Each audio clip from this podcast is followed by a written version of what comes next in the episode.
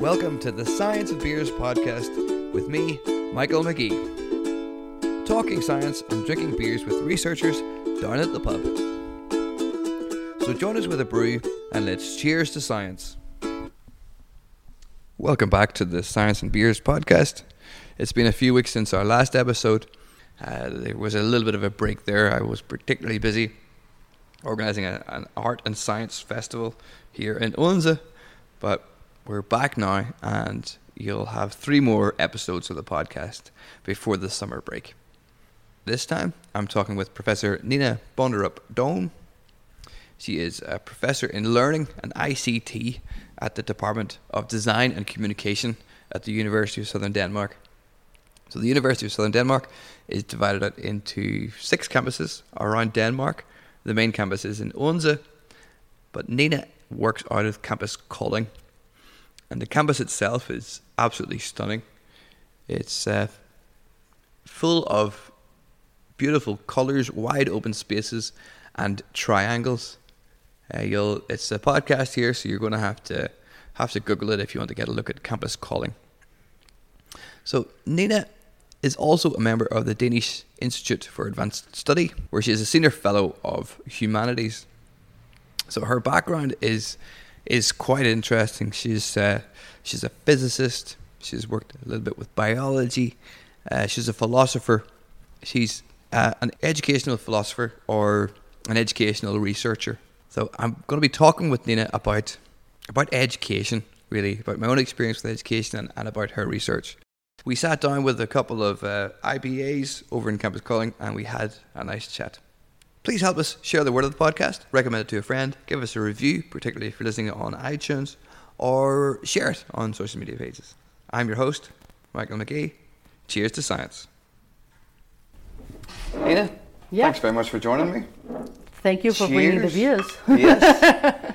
We have a couple of delicious IPAs from the Ebeltoft Gaw Brewery, Northern Jutland. So, cheers. Cheers. Mm. They're, they're still a little bit cold after the after the walk up here. They're perfect. Yes. They shouldn't be too cold. Then you can't really ha- taste them. Is that right there? Yeah. So, um, you are uh, an educational researcher. Would that be uh, the right way of, of that would be one way of putting it. Yes. Well, I've been thinking about this on on, on the way over here. That um, a, lot of people at, at school, you have there's a classic example, say with mathematics, you're learning these crazy algebraic equations, and you're able to do it whenever you're 14. But I remember at school, you're thinking, when will I ever use something like this? yeah. Uh, so so that, that, that's one example. Everybody goes through an education, but it, it's, it's the question about do we go through education to, to learn something that helps us navigate the world, or do we go through an education to pass exams? Uh, my own experience, now it, it's getting longer and longer ago, where I went to, went to school as, as a teenager, we learned things to remember specific facts so then we could bring them up in the June exams. yeah. Yeah. And I came to Denmark nine years ago to go to university, and now I'm actually working with, with young people's education, teenagers' education in Denmark. And it seems to be the process isn't necessarily how many facts can you remember here in Denmark. It's you have a problem, how do you actually solve it? And then in, Yeah. in doing that, you're not just passing exams, you're, you're really moving education out of the classroom into the real world. That's our aim. I'm not sure every student will always experience it Mhm. that way, but we certainly, uh, and I mean, this been this has been the aim for for decades uh, to focus less on facts and more on problem solving and uh, and motivation motion uh, motivation involved in actually raising a problem yourself, not just having your teacher formulate a problem, but finding problems yourself because that way you have you get committed to it in a much stronger sense than you per se will do if your teacher poses a problem. Yeah, I'm I'm science. I'm into science. I studied science, and uh, I remember again as a teenager. Teenager, you had the predefined uh, experiments you know, in, Yeah, physi- in physics, for example. You know, you have experiments, yeah. the cookbook experiments, and you just follow the procedures, and you end up with the result that you know the teacher knew was going to happen at the start. Yeah, and if you didn't, then you made a mistake. yeah. we got this result. That's the wrong result. Yeah. yeah. Well, that's not science. So even at, even at science, as a teenager, I wasn't learning the scientific method. No. So uh, no, and in that sense, I mean, in Denmark and also in many other countries, uh, the, there's been a move towards inquiry-based uh, uh, teaching and learning instead, so that uh, instead of learning facts and having really cookbook ex- exercises, you want to formulate uh, more open questions where the students can actually do a project on, of their own, where you as a teacher may probably know what the answer is, but it's still more open. Um, also because you don't know what the question will be. So even if you know once they've posed a question what the answer will be, then it'll still be more of their question. Uh, am I just am I just old, or was there a, a point in, in Denmark where it was also the, the cookbook? It's still the cookbook in many places. I mean, there's been a movement towards the inquiry based, and there are many projects like that. But there's certainly also quite a lot of cookbook exercises in um, in school as it is now, and you could say there are also reasons why you would want them, um, simply for training in laboratory uh, uh, uh procedures. That mm. might be easier to do uh, in uh, in in cookbook exercises where you, you, sort of learn how to handle each um, measurement instrument. Um, but that said, uh, I think it's uh, simply also because it's it requires a lot of both teachers and students to do uh, inquiry-based projects, and sometimes it's simply easier for both te- teachers and students in the short run to do the cookbook exercises. But we have had this movement from uh, within all subjects, not just natural sciences, but within all subjects, that uh, students have to do some larger projects where they actually formulate the projects themselves. So you will still find cookbook exercises, but but I think um, the, you're asking for when did we stop having only cookbook uh, exercises, and that's um, I think yeah that would have been 40 years ago mm. That you started having the more open projects. And that, that's how people acquire the skills necessary to uh, go out and, and uh, critically think about the world. Yeah, uh, I mean, so, so crit- critical thinking is a, a, huge part of it, I guess. Yes, exactly, and uh, and uh, uh, you you get to at least um, I'm I'm sort of hesitating a bit because I don't mm-hmm. like to think of critic.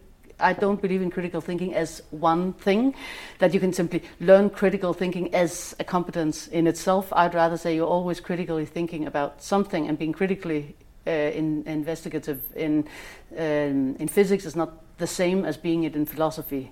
So, um, but of course, a, there's a, there's uh, somewhat of the same pattern to it, asking uh, not just accepting what is there in the book mm. and, and uh, raising questions like that. You could say is something that cuts across, but that's simply too at a too over um, superficial level to actually talk about it as a competence. So I'd rather say it's a question of. Um, uh, of, in, uh, of engaging students in, in a more holistic way in the kind of, um, uh, of work you would also do as a scientist or uh, at least as someone engaged with the, the subject as a profession. Mm-hmm. So, uh, because you, you don't learn, when you wo- work in science, you don't work on one small piece task at a time. You, you, uh, you work on larger tasks and you have to fit your uh, your competences together to that last, uh, larger task, and that's more what they do mm. um, when they do projects. At least when the projects uh, work well, because they don't always. Uh, you'll have projects that uh, where uh, stu where students, if they if they are simply not motivated at all, th then they can't come up with a problem formulation. They'll end up asking the teacher to give them one, and so it it can fall apart in, in various ways. Mm -hmm. Um, so there's, it's not like you could say that sort of that's sort of the, the way to um, to simply save everything, save the world, because uh, it, there are also studies that show that um, uh, that the students that for whom it works best are those students who are, um, uh, have uh, the best uh, outset to begin with, who come from so, social classes where academical uh, have parents who are academics yeah. come from higher social classes, whatever word you would like to use about that yeah.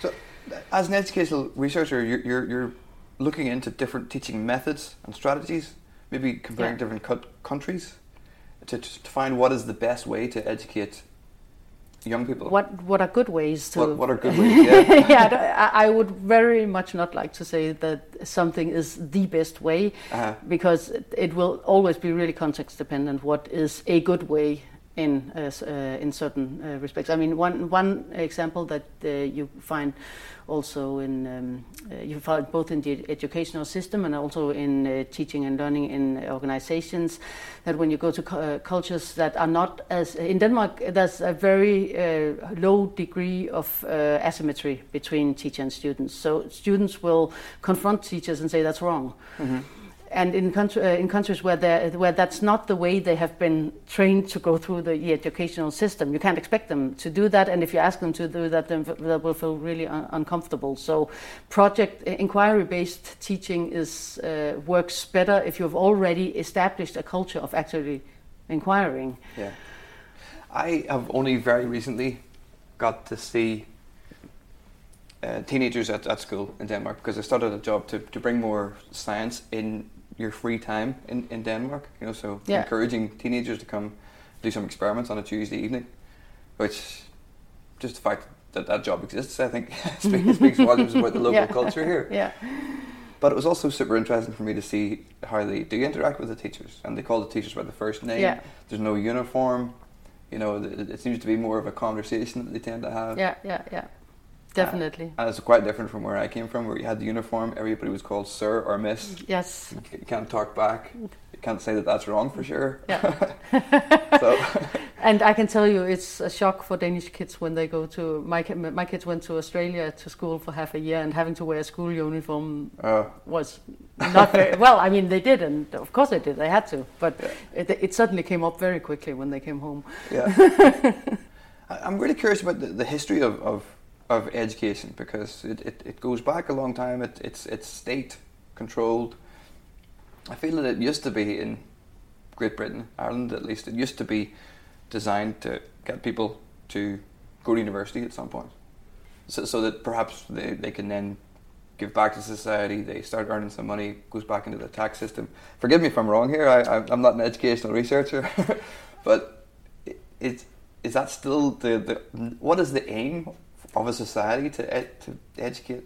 I think. I mean, be, actually, that used to be, uh, or or it's more like that now than it used to be because uh, Bildung, as we would, as it would be called in German, formation is uh, is. Um, the closest we can get in English, dannelse in Danish, is something that is really, really important in both Denmark and the Scandinavian countries, and uh, coming from Germany and the continental tra- uh, tradition. So our understanding of what the aim of school is, it's about letting children develop into citizens uh, that can participate and into whole beings, into persons.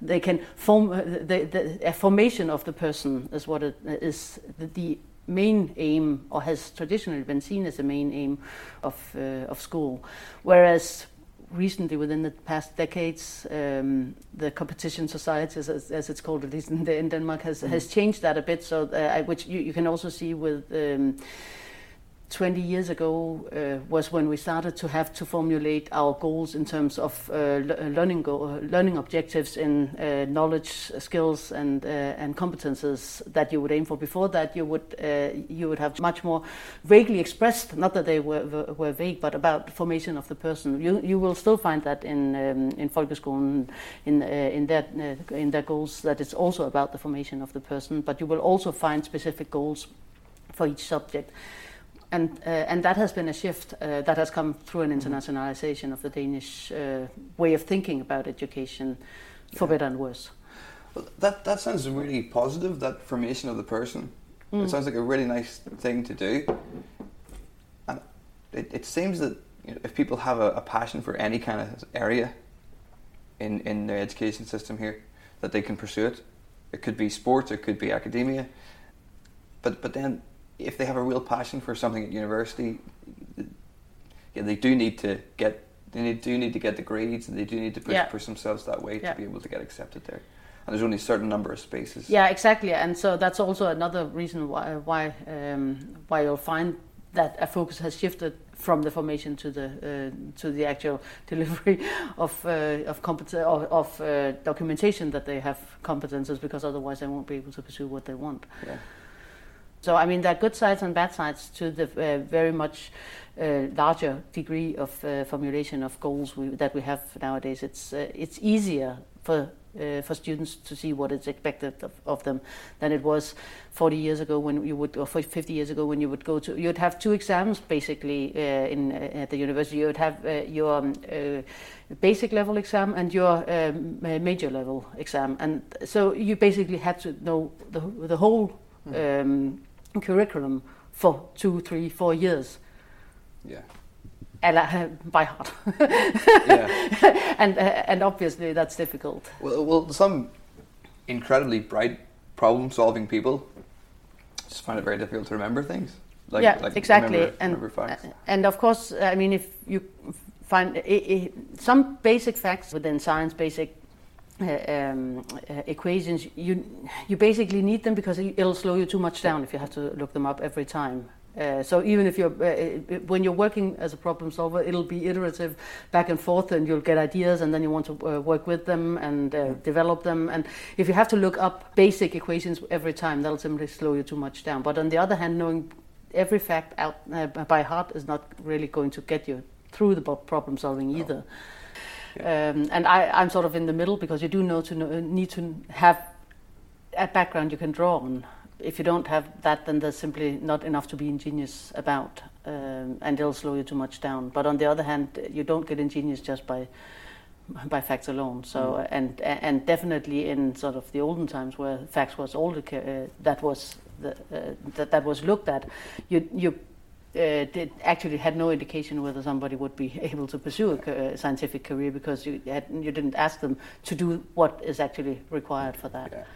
I, I I'm sorry to say, but I have I've met some um, on, on PhD courses. I've met some some people who clearly were very good at remembering facts, but didn't really have any any of the problem solving skills necessary to yeah, yeah. to convert uh, hours to minutes or, or things like that. Uh, I'm really curious about your own your own history, your own your own background because it, it was it was hard for me to get a full idea about, about, about your background because it seems to be very diverse there's some physics in there. There's some computer science. There's some biology. There's some. You know, now, now there's some yeah. Now where is the red thread? so I'll tell my story backwards because that's always. In the, I mean, I'll tell it from now and yes. backwards because that's the way you can make most uh, stringent sense okay. of what has happened.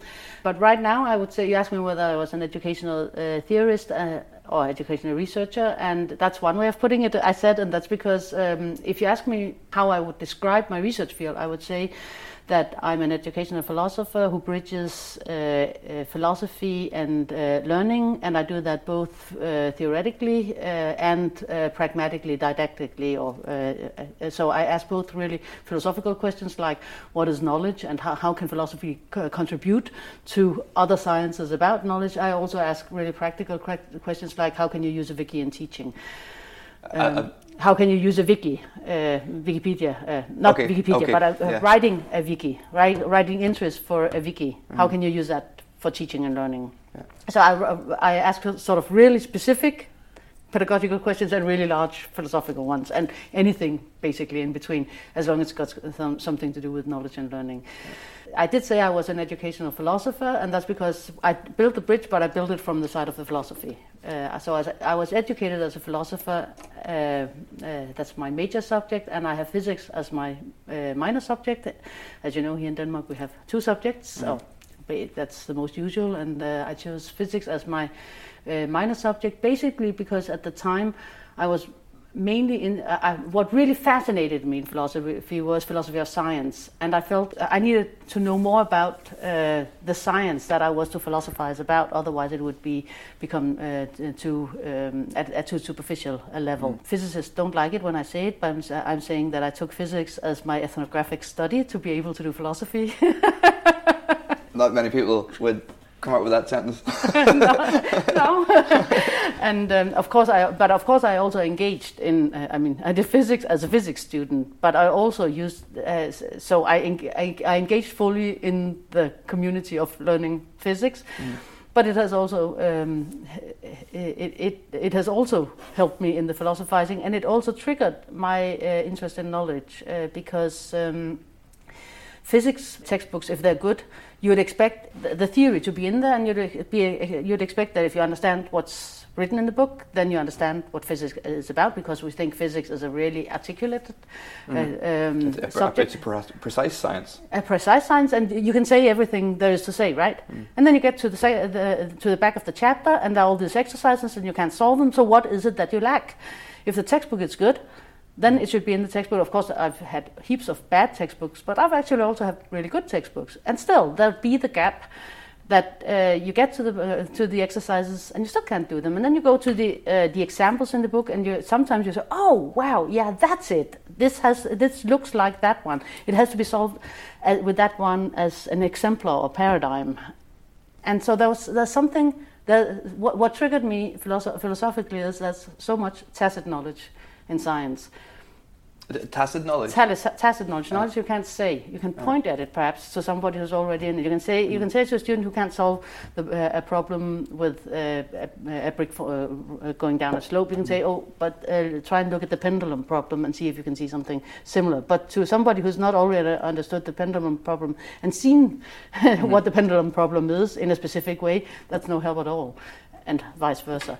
So there's a lot of knowledge in science that is uh, background knowledge, and actually, uh, um, I would say that uh, what we do articulate and what we can articulate is the tip of the iceberg, but our understanding of that tip is, bene- uh, is, is tacit and is beneath um, uh, beneath the waters what we can't see. And so that set me going on doing first my, um, my my master's thesis on what is knowledge and uh, different forms of knowledge and how do they relate. And then I did my PhD on uh, how do we actually learn that. And then I got then I got really intrigued by the fact that since I think so much knowledge is uh, tacit, and I had some already back in the uh, late 90s interesting experiences of ICT based learn, uh, learning working. And I mean, at that time, we weren't talking about Zoom or anything. We were talking about students writing, writing questions in a discussion forum and teachers answering. answering. But that there could be, that definitely didn't have, happen always, but you could have an experience of really being close with your students. And the students uh, had the same experience with uh, with the teacher, because you were so focused on it, and so that triggered me. How uh, how does that uh, speak to my tacit knowledge? It, it was this ICT education. It was still teacher to student, but via via computers. Yeah, and it would be a, a class of students. Yeah. So you, you, I I mean, basically, like you'd have your old-fashioned discussion forum, the kinds you, you can still find, except that they have all kinds of F, uh, possibilities of uploading extra stuff. Uh, but the kind of, uh, uh, Reddit, for example. Yeah, that, that's, that's super helpful for, for me if I have some kind of strange question. I go to Reddit. Yeah, yeah, yeah. but at that time, you you could have uh, distance teaching uh, where students would, uh, or, or like uh, with Blackboard, they, it wasn't Blackboard that we used, but it could have been Blackboard. They would upload uh, the assignments, and they, we would have a discussion Blackboard, by the way, would be the, the platform that University of Southern Denmark uses to communicate with students. Yeah, uh, except that now we've changed to itslearning at Mm. SDU, uh, and uh, so. But yeah, the learning management system. Yeah. Um, but Blackboard has, uh, as a learning management system, has mu- has many more. Um, uh, uh, possibilities than just having a discussion forum between teachers and students and, and upload of assignments. So you, but basically, at the time, what you would have is an upload of assi- assignments and somewhere where you could pose questions that only uh, your teacher and your classmates could see, but not all, all other people. So that kind of closed uh, forum. And what triggered me was that you could really, uh, if you had group discussions, uh, you could also make m- minor groups uh, within the larger group of the class, and uh, and you could really have a feeling of being close with each other about what the subject, uh, what you were discussing, in a way that doesn't always happen in class. Well, it doesn't always happen uh, here either. But what tr- triggered me was, if I believe so much knowledge is tacit, then how does it work in this very articulate uh, environment? And that sent me, uh, well, oh, that was a main reason why I applied for the position that I uh, got as assistant professor here, which was uh, on uh, in, in within information science, uh, humanistic information science, where I was able to pursue this uh, this question. Yeah. So that was sort of a bit of back and forth. Yeah. Um, philosophy drives me. I find uh, a lot of questions of philosophical interest within uh, many empirical sciences. Well, it's it's super interesting. Um, it was maybe two or three years ago. I was at a a DIAS talk with um, a researcher from from England. I can't remember his name, but he was talking about creativity, and he was comparing because if if we think if, if I think and many people think creativity, they're thinking the arts, Mm. they're thinking music, they're thinking dance, culture, but he was making the case that there's just as much creativity involved in science, but it's never taught. We never have Yeah. a, a, a, a creative course. We're just told, okay, these are these are some work tools, and then you have to you have to make that jump yourself. Whenever you see a problem, then you then you say, okay, I can use these work tools to design an experiment to test the theory. But there's that creative part that's missing Yeah, in the education. Yeah. Whereas you go over to the arts, and it's it's all about honing in on your creativity. Yeah. So I, I, I was really blown away by that talk because I never thought about it before, but it was completely obvious when Yeah. you said it out Yeah, loud. yeah, yeah, yeah. And, uh, and and you could say that part of the tacit knowledge I'm talking about, part of it is also what is in, uh, involved in that creativity. Uh, I mean, not that, uh, but but some of it is also just simply understanding what um, what the words mean. In, uh, so that you can actually transfer not, not just uh, you you don't just have the theory of Newton's three laws, but you can you actually know what they mean in practice with uh, trolleys and uh, and stuff, uh, and uh, and see see how you get from um, from the facts of the theory to the problem solving of actual engagement. hmm Is, is this is this something that you're you're researching or you're actively engaged in trying to bring into the official education system? This m- embracing creativity in the sciences and transforming knowledge from the classroom into society. Definitely uh, the latter. Yeah. that, that I, uh, um, I'm I'm very focused on school not being for the sake of school, but school being for the sake uh, of um, or, or school for students being for the sake of them actually uh, getting competences that they can use afterwards and make, uh, making the uh, gap between school and uh, work life easier for them to uh, to bridge. And uh, and making what uh, or uh, helping them uh, um, learn things that are actually useful for them uh, later on. And it doesn't have to be sort of one on one you can use this specific uh, formula in that uh, you, you said you talked about the, your mathematics your, the uh, algebra you did and you, Yeah. you couldn't necessarily f- see where you would use that. And, and that's very specific. Where can I use this for that? But basically more sort of the mindset of seeing what you're doing not as uh, only doing it for the next exam but doing uh, but seeing uh, an uh, an authenticity to it uh, for it, actually be, to be useful in different contexts and for you to learn to shift perspective between contexts i think is really important. So that you uh, don't just um, learn whatever is needed for, for your exam, but that you do projects with um, with businesses or organizations where you actually work with the problems that are out there, not the ones that are set by your uh, by, by your teachers, so that you also experience the, um, uh, both the positive and the negative sides of there being someone uh, one you are accountable to. And when I say that's got negative sides to it as well, it's also that you can't necessarily spend as much time on it as you would like. You would, you have to be finished by uh, first of June or, or middle of April when Mm. if that's when the business needs its um, and and that's uh, that's the way it is in life Mm. afterwards as well. And uh, and that. Um, um, I think it's important to see school as in. Uh, sometimes we can use school as um, a place where we don't have the same pressures as you do in outside world. You have other kinds of pressures, but it's also really important to do uh, to do the uh, to help the students do the bridging, so Mm. that it's it doesn't become a, a, a silo confinement. But it's also important, of course, to uh, to notice the strength that school has that you can actually spend time reflecting that you don't necessarily have when you get out of school afterwards. Whenever there's deadline after deadline after Yeah, deadline. exactly, and you, you see that at, uh, with many master students who, who have taken. I mean, uh, uh, uh, not um, uh, what we call masters in, Dan- in Danish. The students who have already taken a degree and who've been out working for some time in uh, uh, in uh, um, in uh, I mean in the working life. And then they want to take an extra degree, degree and they they are hungry to actually have um, the time for reflection Mm-hmm. They're also hungry sometimes for degrees that they need in their further life, and uh, there can be many motivations. But some, but very many of them really just enjoy the time that they can have for reflecting because they don't uh, find the time uh, for that in the in the working life. Mm. So, so and that's something that school definitely can also be. It can be a secluded place where you're allowed to spend time to reflect. Mm. And um, with the way that we have been put under pressure and the students have been put under pressure to finish quicker, that has put, put uh, that is a serious thing that has been put under pressure in our educational system, as yeah. it is in these years, and that's a shame.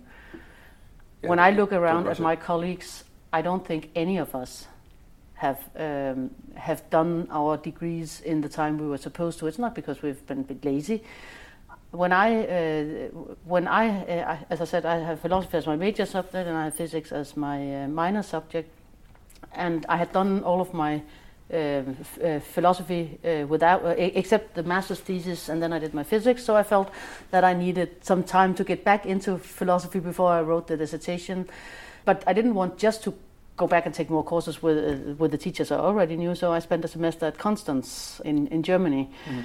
which was with the government, uh, uh, or well, with, with the way it is looked upon today, it is it was wasted because I had no exams I could convert because I, because I passed all my exams already. But it was certainly I wouldn't have been here today if I had not done that yeah. because that was what uh, really triggered my uh, master's uh, thesis question, which, as I said described before, was what led to yeah. me coming here. Change change your yeah. path completely. Yeah, exactly. So that those four months th- from my point of view, were the one, uh, some of the best invested four months mm-hmm. ever for me. And I, uh, yeah, so I, I, and, and I think most of my colleagues will tell you quite uh, quite similar stories. Mm. Um, I, remember reading reading my my old uh, supervisor's uh, PhD thesis, and there's something like 19 papers published. Yeah. T- today, there's a, a, limit of three years, and yeah. you know, you're not going to get 19 papers published in, th- in three years. No, definitely not. no. no. So so you shouldn't rush it. But then then the people that are above you in the hierarchy, they're how do they measure? How do they measure these sabbaticals? How do they measure? Uh, yeah, that's difficult. Uh, so, but but I mean, it's just been it, it, might have been too lenient at the time, mm. um, mm. but uh, but it's definitely too harsh now. You you simply you're simply forcing everyone one to be at most a mediocre. Uh, no, that's pushing it too, too harsh. But uh, you you are you're facilitating that it's difficult to get past the mediocre because you don't have time for it. Mm. But of course, um, you can. Uh, I mean, that's not saying that everyone who spent a year or a year and a half writing a master's thesis at the time that they uh, wrote great math, master's theses and, and, that they were not lazy. Some of them perhaps were. I don't know. I'm just saying that you don't have the same possibilities of actually delving into something that really interests you within the time pressure mm. that we have at the moment. So you mentioned earlier on a, a, question that I've never thought to ask. Uh, what is knowledge? I, have never thought to even define knowledge.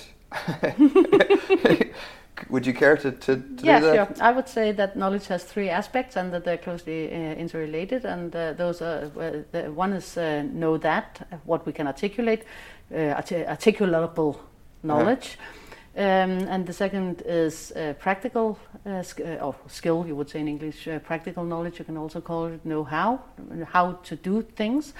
And uh, the, uh, the last one is personal experience or just experience, knowing what it's like. And I'll give you a couple of examples mm. that are really sort of basic, and that's so you, you, you can say, well, it's much larger than that in science, and of course it is, but just to sort of illustrate what, what they mean. Um, if I, uh, I don't know if you've ever tasted kangaroo. I, I have. You have? Well, have. let's Date, say yeah. something you have. Made me quite jumpy. Have you tasted dog?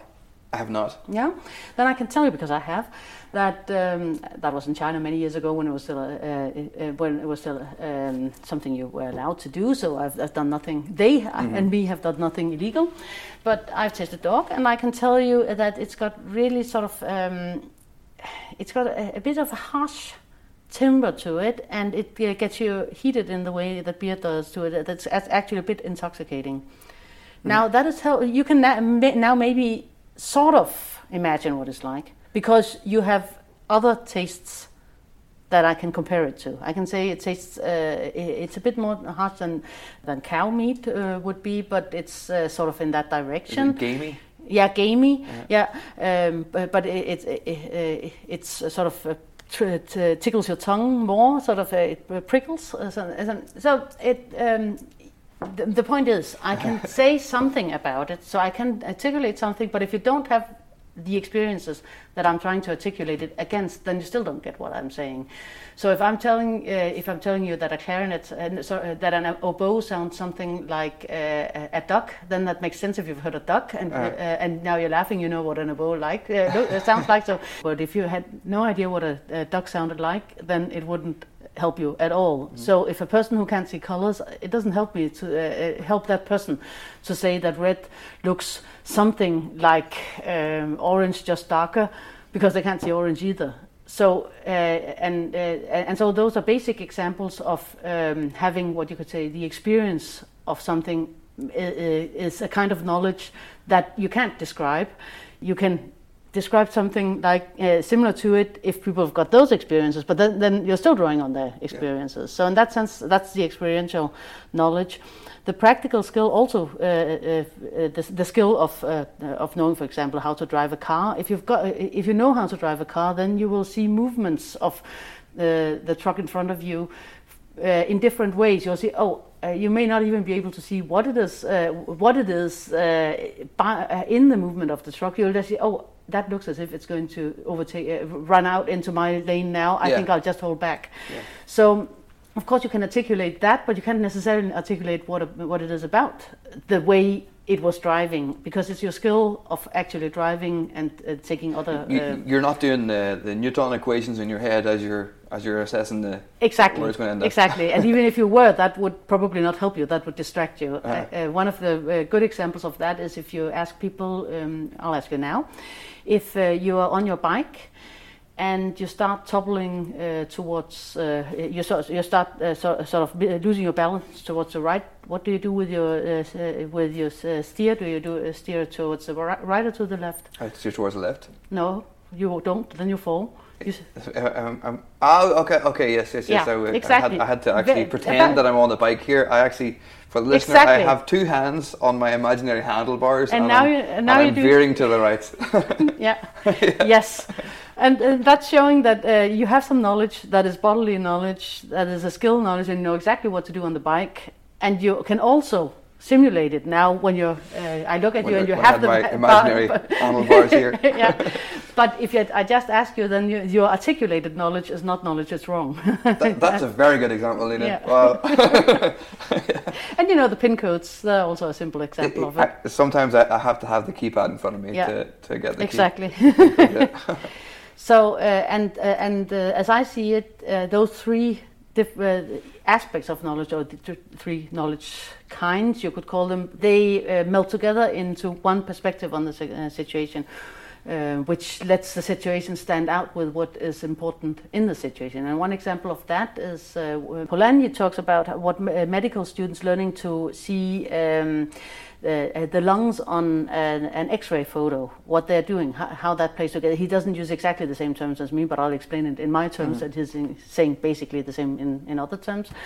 But uh, uh, once you, when you start looking at an X-ray, you really don't see anything but the ribs. I still haven't really seen much but the ribs. But the more pictures you see, you get to see the lungs, and the textbook knowledge of uh, different traits and the way that different traits can look different in different people, the, the natural variation you've got, and how to differ, differentiate that from actual signs of illness is something you learn where the, you learn to see at the same time where you learn the meaning of the words that you're using and it's a skill of learning to see. So you get in that's an example of the, the experience mm. and the skill of getting the experience and the actual textbook knowledge that they fit in uh, they, they fit together in one. Yeah, that's, that, that's interesting. So these these three aspects of knowledge. I, I just want to finish with, with one one thing. So so whenever we're kids, whenever we're five, everybody's an artist and a scientist. They're yeah. they're, they're creating, they're painting, they're they're you know licking things, touching things. They're asking why, why, why, why, why, and then and then we lose this. Yeah. Is is the education system to blame for losing being an artist and being a scientist?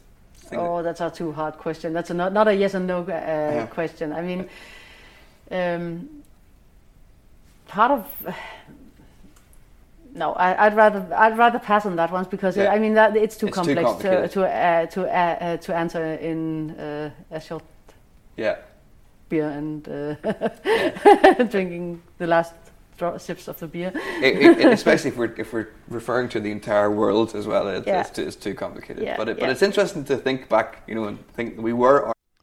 That is where the batteries on my handheld recorder ran out of juice.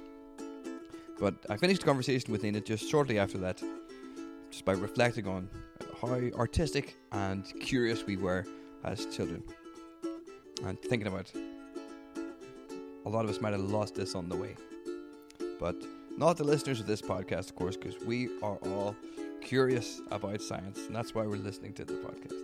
If you like the Science and Beers podcast, please help us spread the word by recommending it to a friend, giving us a review, particularly if you're listening on iTunes, or or just sharing it on your social media pages. You'll find more information about Nina's research in the link in the description.